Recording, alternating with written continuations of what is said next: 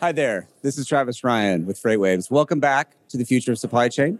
I'm here with Melissa Forman from Triumph Pay. Melissa, how are you? Good, Travis. How are you? I'm awesome. It's great to see you It's great. again. Again, it's been a while. It it's has- been a few years. It has been a few years indeed. Right. You have an awesome new role. Congrats, the Thank you. president of Triumph Pay.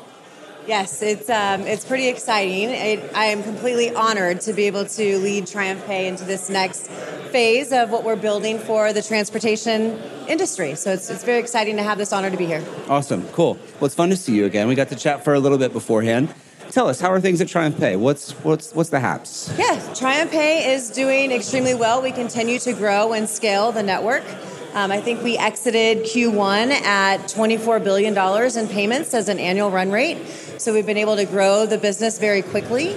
Um, one thing that we've been working really hard on since our HubTran acquisition last year is being able to integrate the factoring companies with the brokers so that we can create a conforming transaction. And that is to create a seamless trans- uh, transmission of data um, to be the collective connective tissue per se for the payment process so that we can help automate those administrative functions that companies have to do in order to get carriers paid.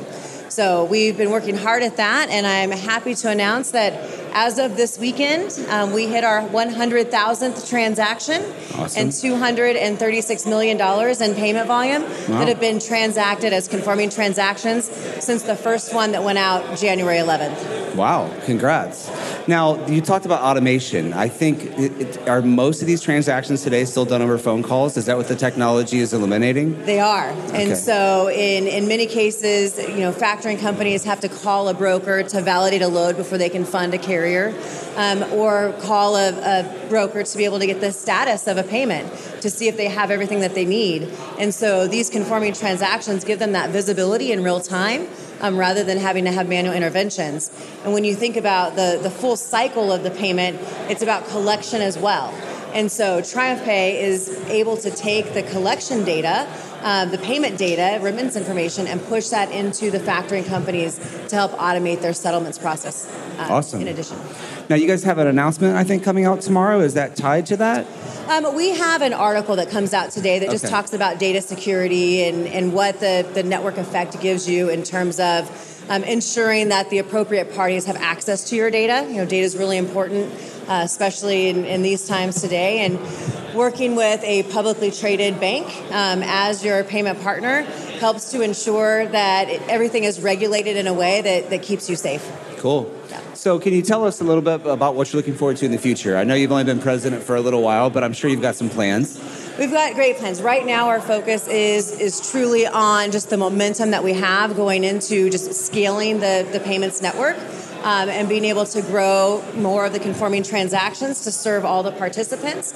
Um, but as we look at the payment cycle, you've got four real participants in that transaction the shipper, the broker, the carrier, and the factor in many cases. And so, what we're, we're focused on is working with those network participants to ensure that we understand their needs, what they're looking for, and problems they need solved in that payment transaction, so in, in the post load activity, so that we can build what they're looking for to help support their different business lines or commodities, um, but just you know solve for those inefficiencies that they have in that payment process. And, and who's your ideal customer today? And is it the same customer in the future, or will that be changing at all? Yeah, so our ideal customer when we started was the brokers, right? So the third party logistics companies ma- making their payments. We've the, since then expanded into shippers, being able to contra- uh, conduct their payments on their behalf as well. But as we look at the full transaction and the, the efficiencies that you can gain, our customers are now factoring companies. Hmm. And I think you'll see soon in the future that carriers become our customers as well. Because the same things that we can do to help facilitate efficiencies on the factoring side, we can do for the carriers directly. Right, so understanding the status of their paperwork when they submit to a broker, understanding what their scheduled payment date is, knowing when they're paid and how to apply those payments are all things that are important for them as the receiver of the funds to be able to close out their books.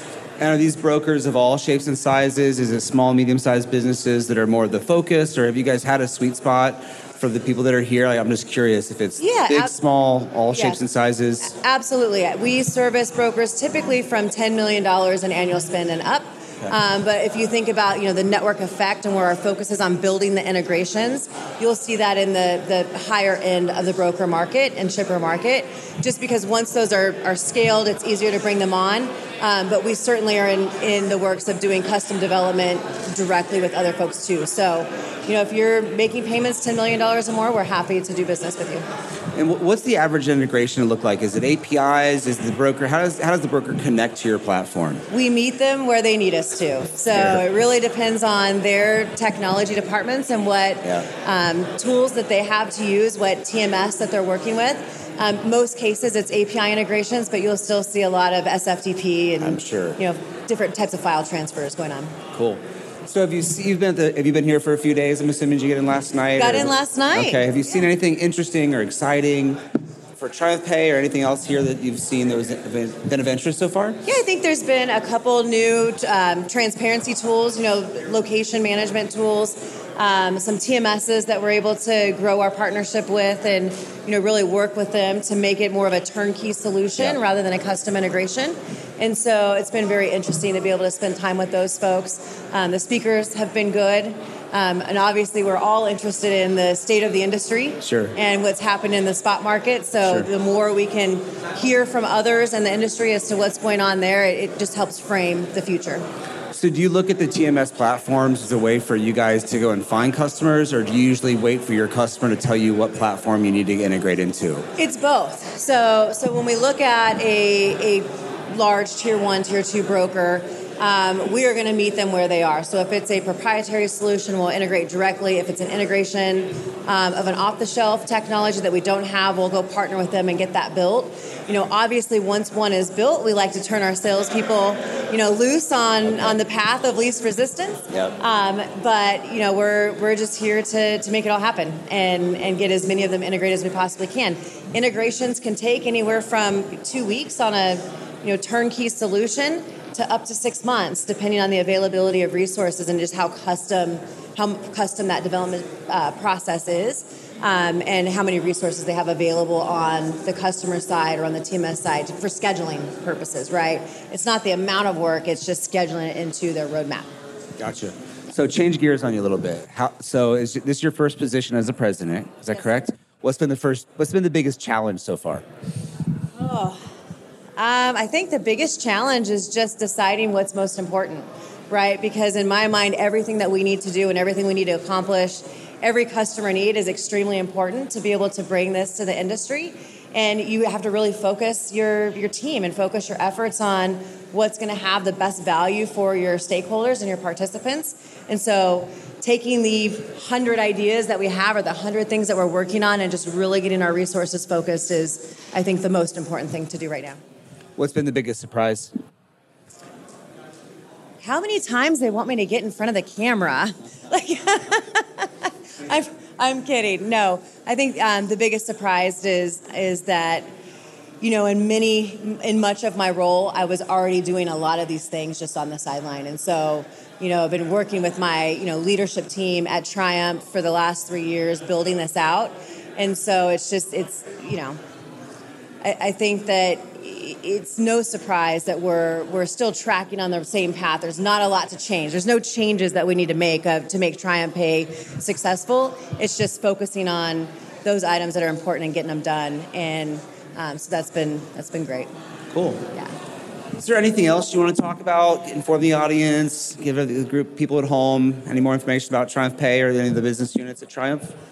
Um, you know, uh, the other business units are the bank. So, for those of you that don't know, Triumph is owned by Triumph Bancorp, which is a publicly traded uh, financial institution. Um, and we have uh, one of our divisions is Triumph Business Capital, which is the second largest factoring company um, that services carriers in the transportation industry. And so we're, we're all about transportation. Everything we do, every all the efforts that we make, all the investment that we make is surrounding the transportation space and how we can make TriumphPay serve all of the participants in the industry. And I think that's the most important takeaway is our whole organization is working together to bring this to life and make it happen and taking all of their expertise throughout their different industry niche areas and bringing it into one. Awesome. Cool. Well, appreciate you joining. Um, any questions for me? Yeah, I, I heard this morning there was a little announcement um, on uh, Sonar. Um, so what is what does that look like, and how does that help us with um, the volatility that we're seeing in the market today? Great question. Um, so today we launched the National Truckload Index, which is a brokerage-based spot marketing index.